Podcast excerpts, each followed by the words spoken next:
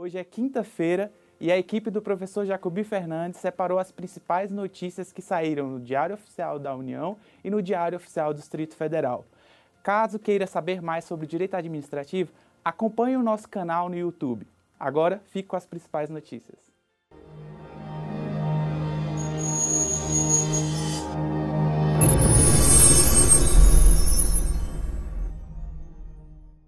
Destaque do Diário Oficial da União de hoje é o Decreto 9607, que institui a Política Nacional de Exportação e Importação de Produtos de Defesa. A importação e exportação dos itens constantes da lista de produtos de defesa ficam sujeitas à anuência do Ministério da Defesa, ouvindo o Ministério das Relações Exteriores.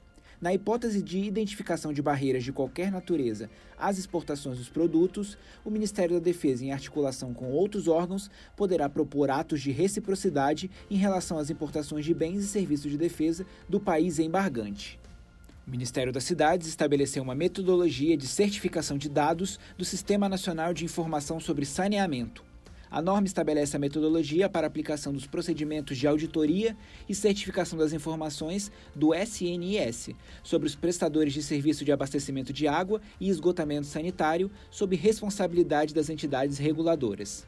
E um decreto publicado hoje estabelece as regras e vedações para gastos de recursos do Fundo Nacional de Segurança Pública.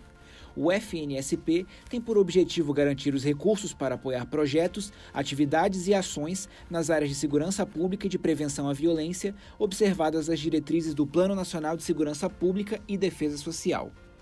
A Lei nº 13.756, publicada hoje, estabeleceu regras de destinação do produto de arrecadação das loterias.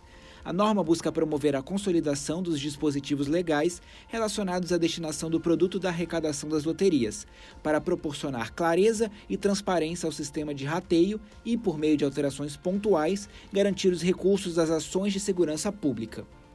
O Superior Tribunal de Justiça estabeleceu regras para instituição de incentivos funcionais aos servidores do Conselho da Justiça Federal.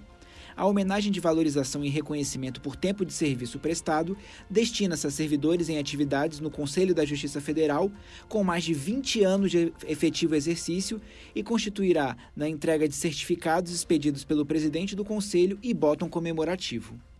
E, por fim, o Imetro aprovou o regulamento técnico da qualidade para pneus de bicicleta de uso adulto.